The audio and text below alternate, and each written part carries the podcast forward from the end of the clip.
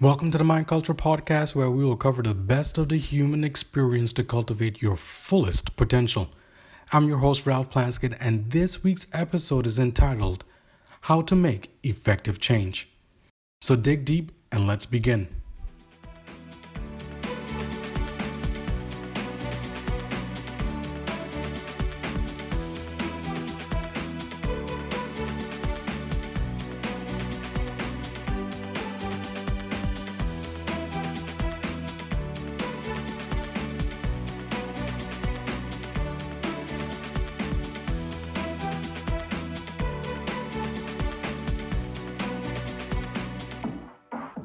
I recently came across this really funny comic strip on LinkedIn.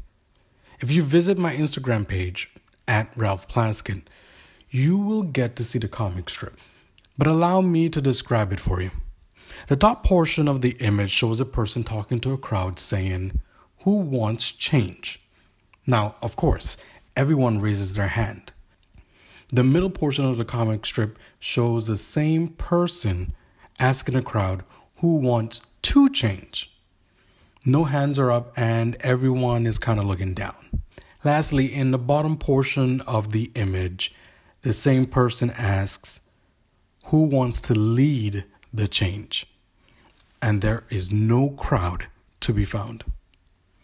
So, what makes this comic strip so funny is that it is so true. Some of the best comedies are based on some level of truth, and this strip is no different. Here is the absolute fact of change it's guaranteed to happen, it's going to happen to you, it's rarely easy, and it's rarely welcomed. Yet, there is no growth without change. This is the time of year that everyone has a New Year's resolution that most people tend to forget and stop pursuing by March. But why is that? My belief is that our desired change isn't grounded in anything more than a social practice or a dream without a commitment.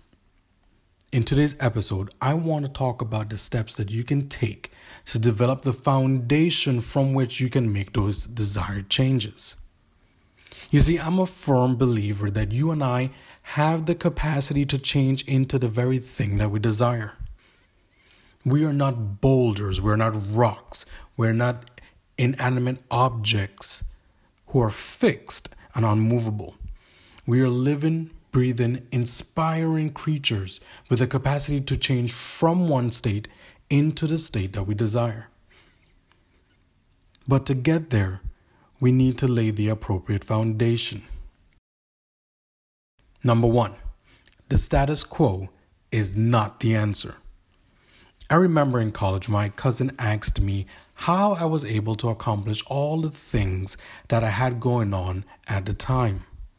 To me, it wasn't a big deal to go to school full time, work full time, and then some, be the president and the vice president of two associations, and still have a social life. The reason was because I took the status quo off the table.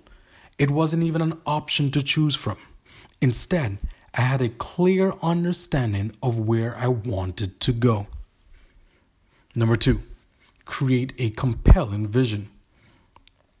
It is one thing to have a vision, and it is something completely different to have a compelling vision, one that inspires and motivates you, one that governs your decisions, one whose outcomes benefit more than just you.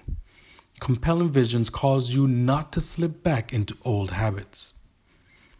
Number three, know who you are or who you want to be. This falls into the realm of purpose. An inspiring purpose can transcend just about any adversity and challenge that is bound to show up. It even transcends the vision. Visions are often externally focused, while purpose Purpose is internally focused.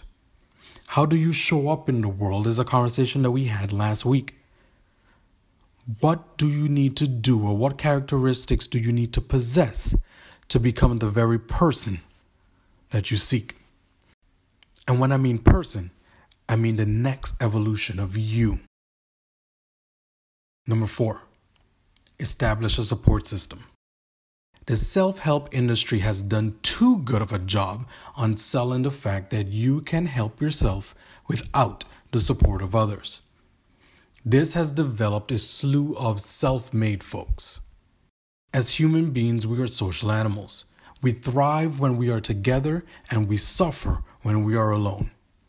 Just watch a few episodes of Naked and Afraid if you don't believe me.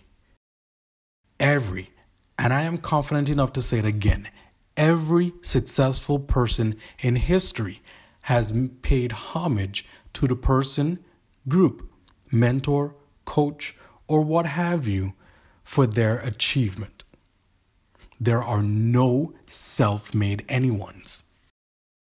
We all rely on and depend on someone for something, even if it's just a listening ear.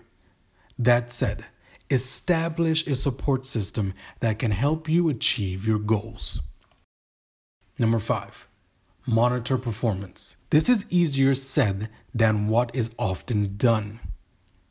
We are doers, and we often don't spend enough time on reflecting on what was done. Take the time on a consistent basis to review how you are progressing towards a realization of the change that you seek. What needs to be changed? What needs to be altered? What do you need to be successful? As John Dewey says, we do not learn from experiences. We learn from reflecting on them. And number six, enjoy the ride. See, see, change doesn't have to be scary. It can be fun. In fact, it can be whatever you make it out to be. The choice is truly yours. Well, that's it for this week's episode of the Mind Culture Podcast. If you haven't already, please visit www.plasketinstitute.org slash mindculture and subscribe today. If you find these episodes enriching, tell a friend. If you don't, still tell a friend. I'm your host, Ralph Plaskett, and until next week, enjoy the greatness that is life.